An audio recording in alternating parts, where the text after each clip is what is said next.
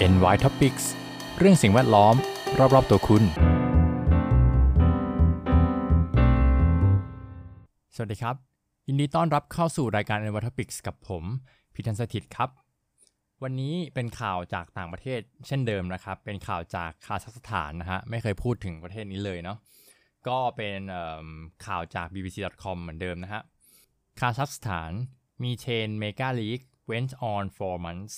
ก็คือว่าเหตุการณ์ methane mega-leak ก็คือการอะไรรั่วไหลครั้งใหญ่นะครับ mega ก็คือใหญ่ใช่ไหม leak ก็คือการรั่วไหล ก็คือแบบเกิดขึ้นมาเป็นเดือนหลายหลายเดือนแล้วนะครับ อันนี้ผมเพิ่งรู้เหมือนกันนะว่ามีเหตุการณ์นี้เกิดขึ้น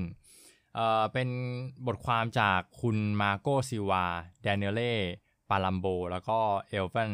รีวอลส์นะครับ ถ้าอ่านผิดขออภัยนะครับ จากเอ่อ BBC Verify ครับ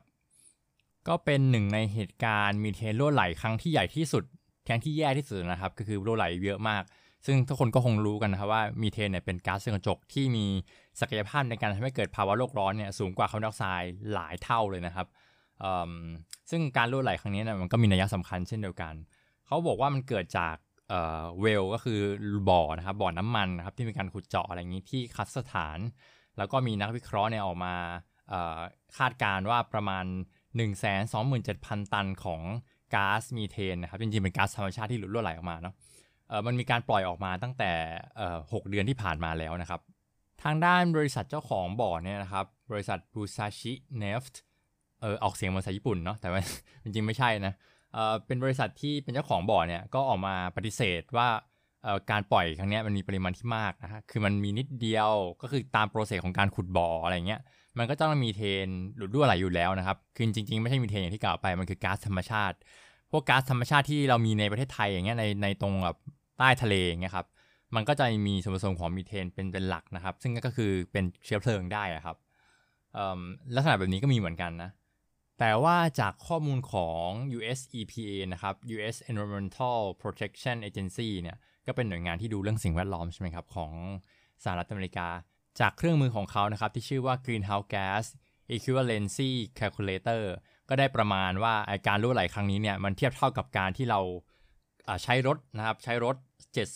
717,000 คันต่อปีเลยทีเดียวนะครับก็ถือว่าเยอะมากทีเดียว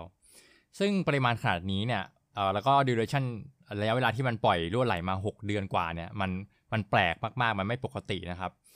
เหตุการณ์รั่วไหลครั้งนี้นะครับเกิดขึ้นตั้งแต่วันที่ 9 มิถุนายน 2023 แล้วนะครับ เป็นไซต์ขุดเจาะน้ำมันที่อยู่ใกล้กับทะเลแคสเปียนในประเทศคาซัคสถานนะครับ ในช่วงที่เขากำลังขุดเจาะกันอยู่เนี่ยในการแบบ exploration การสำรวจขุดเจาะในพื้นที่ของ Mangystau ถ้าเกิดผมอ่านผิดขออภัยนะครับในช่วงทางตะวันตกเฉียงใต้ของคาซัคสถานนะครับ โดยที่ในตลอดเวลาที่ผ่านมาเนี่ยก็มีการเผา flare ออกไปนะครับ ต่อเนื่องจนกระทั่งถึงช่วงปลายปีที่ผ่านมา อันนี้อาจจะเสริมนิดนึงนะครับ เวลาทำพวกงานขุดเจาะแบบนี้ครับ แล้วมันจะมี natural gas หรือว่าพวกเชื้อเพลิงที่เหลือทิ้งอะเป็นเป็นส่วนที่รั่วไหลอย่างเงี้ยครับ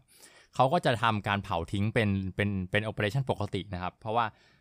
ถ้าเราไม่เผาเนี่ยมันก็จะปล่อยออกไปเลยใช่ไหมมันอาจจะเกิดเหตุการณ์ระเบิดได้ถ้าเกิดไปสะสมที่ไหนนะครับ แล้วก็คือปล่อยตรงๆเนี่ยมันก็เป็น ก๊าซเรือนกระจกที่มีศักยภาพในการทำให้เกิดภาวะโลกร้อนสูงใช่ไหมเพราะฉะนั้นการเผาทิ้งให้กลายเป็นคาร์บอนไดออกไซด์มันจึงยังดีสักกว่านะครับเพราะฉะนั้นอันนี้เป็น practice ปกตินะครับเป็นแนวทางปกติที่เขาทำกันอยู่แล้วนะครับซึ่งอันนี้เขาก็ทำแบบนั้นเช่นเดียวกัน แต่ว่ามันอาจจะปล่อยมาเยอะนะไฟมันก็จะเผาเยอะมากๆอะไรอย่างนี้นะก็อาจจะเกิดเห็นเป็นควันอะไรไปนะครับเป็นขมเหลานะครับเขาก็ได้บอกว่าตอนนี้มันอยู่ในการควบคุมแล้วนะครับตั้งแต่วันที่ 25 ธันวาคมปีที่ผ่านมา โดยองค์กรปกครองส่วนท้องถิ่น ก็ได้บอกกับ ทางสำนักข่าว BBC ว่าตอนนี้เนี่ยมันได้มีการซีลปิดไปแล้วเรียบร้อยด้วยซีเมนต์นะครับ โดยการสังเกตเห็นครั้งนี้นะครับ การสังเกตเห็นว่ามีก๊าซมีเทนออกมาเยอะๆเนี่ยมันมาจากดาวเทียมนะครับที่มีไว้ operate สิ่งนี้นะครับไว้ไว้ track ไว้ operate ไว้มอนิเตอร์การปล่อยของพวกมีเทนนะครับเขาก็สามารถ track ได้ว่ามันมาจากแหล่งไหน ซึ่งถึงแม้เขาจะบอกว่าปิดหรือว่าควบคุมไปแล้วเรียบร้อยเนี่ยก็ยังเห็นอยู่นะครับจากดาวเทียม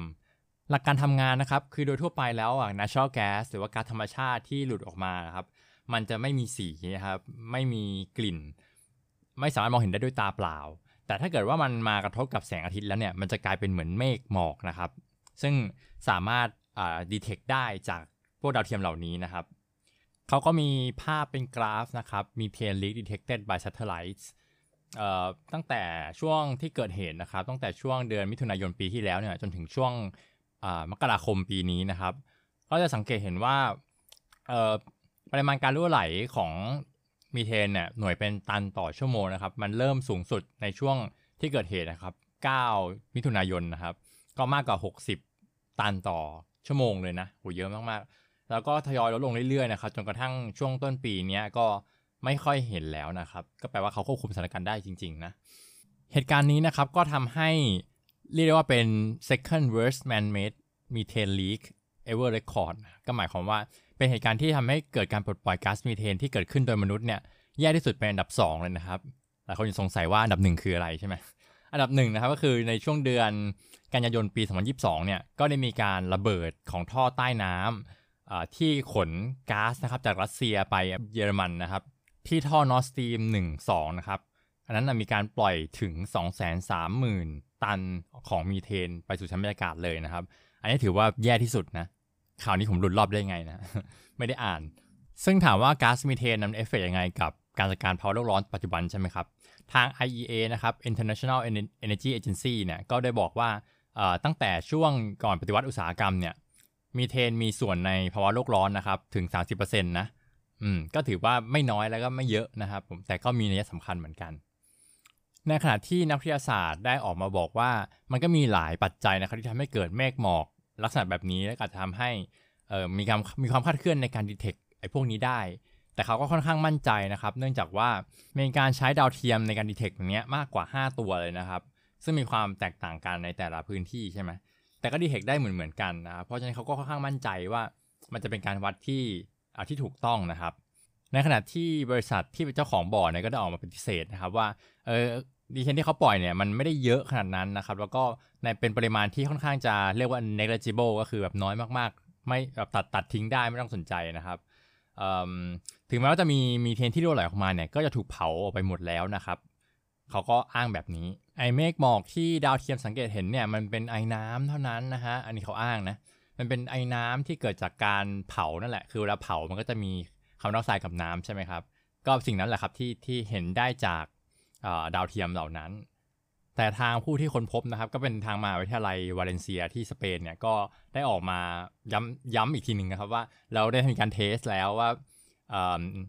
พวกปฏิกิริยาจากพวกไอ้น้ำหรือควันพวกนี้เนี่ยมันเราก็ดูแล้วนะครับ แล้วก็ค่อนข้างมั่นใจว่ามันไม่ใช่พวกไอ้น้ำหรือว่าเป็นฝุ่นควันนะครับ แล้วเขาก็ได้ใช้วิธีที่เรียกว่า single methane plume นะครับ ก็คือไม่ได้สนใจเรื่องมีเทนที่มีอยู่ในบรรยากาศอยู่ปัจจุบันอยู่แล้วนะครับ ก็คือแบบเป็นแบบกลุ่มกลุ่มหมอกมีเทนที่เป็นแบบหย่อมๆนะครับเป็นซิงเกิลก็คือเป็นแค่แบบหย่อมเดียวก็หย่อมหนึ่งอะไรเงี้ยเขาก็ยืนยันนะครับว่าวิธีที่เขาใช้ตรวจสอบตรวจเช็คเนี่ยมันค่อนข้างจะเที่ยงตรง แล้วก็ถูกต้องลักษณะแบบนี้อ่าก็ข้ามกันไปนะครับ คือไม่รู้ว่าใครถูกใครผิดอันนี้ก็แล้วแต่มุมมองนะครับ ในขณะเดียวกันมาดูระดับประเทศกันบ้างนะครับ ประเทศคาซัคสถานเนี่ยก็ได้เข้าร่วมปฏิญาณเรื่องการลด methane emission นะครับ cut methane emission ก็คือลดการตัด cut นี่คือแบบลดอย่างนี้สำคัญใช่ไหมลดอย่างรวดเร็วการปล่อยอมีเทนเนาะทางด้านคณะกรรมการด้านความปลอดภัยของนิคมนะครับ ที่ชื่อว่า Atyrau ถ้าอ่านขออภัยนะครับภาษามันอ่านยากนะ ก็ได้ค้นพบว่าทาง Buzachi Neft เนี่ยที่เป็นเจ้าของบ่อเนี่ยมีความล้มเหลวในการจัดการกระบวนการขุดบ่อนี้นะครับ แล้วก็ได้กล่าวโทษบริษัทที่ชื่อว่า Zaman Energo นะครับ ซึ่งเป็น subcontractor เนาะหลังจากที่เขาเนี่ยล้มเหลวหลายครั้งในการทำกระบวนการขุดเจาะนะครับ ซึ่งก็ทางบริษัทซามานก็ได้ออกมาปฏิเสธเรื่องนี้เช่นเดียวกันนะครับ แน่นอน ทางด้านกระทรวงพลังงานของคาซัคสถานนะครับ ก็ได้ออกมากล่าวว่า มันเป็นกระบวนการทำงานที่ค่อนข้างซับซ้อน แล้วก็มีเทคนิคแบบเทคนิคเยอะแยะนะครับ มันก็ไม่ได้มีเอ่อ universal solution to eliminate similar accidents ก็คือหมายความว่าเหตุการณ์มันเกิดขึ้นเนี่ย มันก็ไม่ได้มีวิธีการแก้ไขเหตุการณ์ที่แบบครอบคลุมได้ทุกพื้นที่นะครับ มันก็จะเฉพาะเจาะจงไปแต่ละพื้นที่พื้นที่ไปเนาะ ก็คงประมาณว่าพูดให้เกิดความเห็นใจหน่อยว่าเหตุการณ์เนี่ยมันค่อนข้างจะควบคุมยากนะครับ แล้วเกิดขึ้นมาแล้วก็ อืม นั่นแหละนะทำอะไรไม่ได้นะครับ และนี่ก็ไม่ใช่เหตุการณ์ที่เรียกว่าเป็น major methane leaks ที่เกิดในทวีปช่วงเอเชียตอนกลางนะครับ ก็คือเป็นเหตุการณ์ที่แบบมีการปล่อยก๊าซมีเทนมาก ๆ นะฮะ ทางด้านผู้เชี่ยวชาญเกี่ยวข้องกับ climate อย่างอย่างเช่น climate action trackers ก็ได้ออกมาบอกว่า จากการคาดการณ์การผลิตเชื้อเพลิงธรรมชาติ แก๊สธรรมชาตินะครับใน ในคาซัคสถานเนี่ยประเทศเขาเองก็ยังจะพบกับความเสี่ยงที่จะมีการปล่อยก๊าซมีเทนรั่วไหลจากท่อปลายอีกมากมายนะครับที่จะเกิดขึ้น ก็คือจริงๆอะปฏิเสธไม่ได้นะครับ ถึงแม้เราจะใส่ท่ออะไรไปเนี่ยราขนส่งอะมันก็ต้องมีบางส่วนนะครับที่หลุดรอดไปบ้างเพราะเป็นแก๊สนะมันมันหลุดไปได้ง่ายมาก การที่เขามีการขุดเจาะอย่างเงี้ยสเต็ปถัดไปก็คือเป็นการต้องเอามาใช้ใช่ไหมครับก็จะมีความเสี่ยงเรื่องการรั่วไหลเพิ่มขึ้นนะครับจากการที่มีการผลิตเพิ่มขึ้นนั่นเอง ในปีที่ผ่านมานะครับขอบ28เนี่ยคาซัคสถานก็ได้ร่วมเป็นส่วนหนึ่งของ global methane pledge นะครับ ก็คือเป็นการที่จะช่วยกันลดมีเทนอะไรอย่างเงี้ย ซึ่งก็มีการเข้าร่วมกันกว่า 150 ประเทศนะครับ ที่จะลดการปล่อยก๊าซมีเทนลง 30%ภายในปี 2030 เช่นเดียวกัน แต่ก็นั่นแหละครับ มันเป็น voluntary นะครับ เป็นเป็นเรื่องของการอาสานะครับ อาสาสมัครนะครับ การสมัครใจนะ เพราะฉะนั้นก็ไม่ได้ผลอะไรทางทางกฎหมาย แต่ว่าอาจจะมีผลทางการเมืองนะครับแล้วก็มีผลทางหน้าตาของประเทศนะครับ ซึ่งก็ประเทศแถวนี้ก็ได้มีการประกาศไว้เช่นกัน แต่ action ของกฎหมายก็ยังไม่ชัดเจนอยู่ดีนะครับโอเค ก็เป็นการจบบทความวันนี้นะครับผมจากเรื่องราวในวันนี้นะครับผมสังเกตว่าเรื่องการขุดเจาะพวก fossil fuel ขึ้นมาใช้อีกในยุคนี้เนี่ยมันก็เป็นอะไรที่พูดยากนะครับ เพราะว่ามัน จำเป็นยังเป็นสิ่งจำเป็นอยู่นะ แล้วก็ประเทศกำลังพัฒนาหรือประเทศด้อยพัฒนาเนี่ย มันก็คือด้วยความที่ต้นทุนมันถูกที่สุดนะ ต้นทุนพลังงานมันถูกเนี่ย มันก็มีความจำเป็นจะต้องใช้อยู่นะ ถึงแม้มันจะทำลายโลกก็ตามเนาะ อันนี้ก็คงว่าไม่ได้นะครับแต่ว่าสิ่งที่ต้องทำให้ดีด้วยกันเนี่ยคือการควบคุมนะเนี่ยพวกมาตรการมาตรฐานเรื่องสิ่งแวดล้อมเนี่ยสำคัญนะครับ แล้วก็การมอนิเตอร์หรือว่าการมีแผนสำรองในการที่จะควบคุมสถานการณ์เนี่ย ก็สำคัญมาก ๆเหมือนกันนะเพราะว่าเราไม่สามารถที่จะปล่อยให้ได้พลังงานมาโดยที่แบบปล่อยปล่อยมลพิษไปเยอะกว่านี้ได้แล้วนะครับ เพราะว่าโลกมันไม่ไหวแล้วนะ ตรงนี้เนี่ยประเทศที่มีความรู้หรือว่ามีมีทุนทรัพย์มีศักยภาพเนี่ยควรจะเข้ามาช่วยเหลือกันนะครับ แต่ก็เป็นอะไรที่น่าเสียดายนะครับ เพราะว่าทุกวันนี้เนี่ยการที่จะลงไปสนับสนุนให้เกิดโครงการที่เกี่ยวกับการขุดเจาะ fossil fuel เนี่ยมันทำได้ยากมากนะครับ แต่แต่มันก็ยังขาดอยู่คุณนึกออกไหมคือเราห้ามให้มันเกิดขึ้นไม่ได้ แล้วเราก็ไม่สามารถสนับสนุนได้ อย่างนี้ก็คือคนที่มีกำลังเนี่ยไม่สามารถแตะต้องอะไรได้เลย แต่กลายเป็นว่ามันก็จะเกิดอยู่ดีครับ คือคนทำไม่เป็นยกตัวอย่างนะ คนทำไม่เป็นทำไม่เก่งเนี่ยเขาต้องทำอยู่ดีทำไมคนที่เก่งคนที่แบบพัฒนาแล้วไม่เข้าไปช่วยมอนิเตอร์ล่ะครับ คือเราอาจจะไม่ได้สนับสนุนทางตรง แต่ว่าเราสนับสนุนในมาตรการเรื่องการป้องกันมาตรการเรื่องการมอนิเตอร์อย่างเงี้ยมันน่าจะทำควบคู่กันไปได้นะ เออตรงเนี้ยยังไม่มีกลไกที่ผลักดันนะครับถ้าที่ผมทราบนะยังไม่มีกลไกที่จะสนับสนุนเรื่องนี้ แต่ผมเล็งเห็นว่ามันก็สำคัญเช่นเดียวกันนะครับ เพราะว่าเราไม่สามารถที่จะห้ามให้เขาทำได้นะครับ แต่เราสามารถช่วยให้เขาทำอย่างปลอดภัยได้อะคุณเข้าใจไหมผมว่าอาจจะควรจะต้องมีกลไกที่จะสนับสนุนตรงส่วนนี้นะครับ เพราะว่าไม่งั้นเนี่ยเวลามันเกิดเหตุการณ์ที่รั่วไหลแบบนี้มันเราโดนด้วยกันทั้งโลกนะครับ แล้วคนที่ได้รับผลประโยชน์ผลผลกระทบมากสุดเนี่ย สุดท้ายแล้ว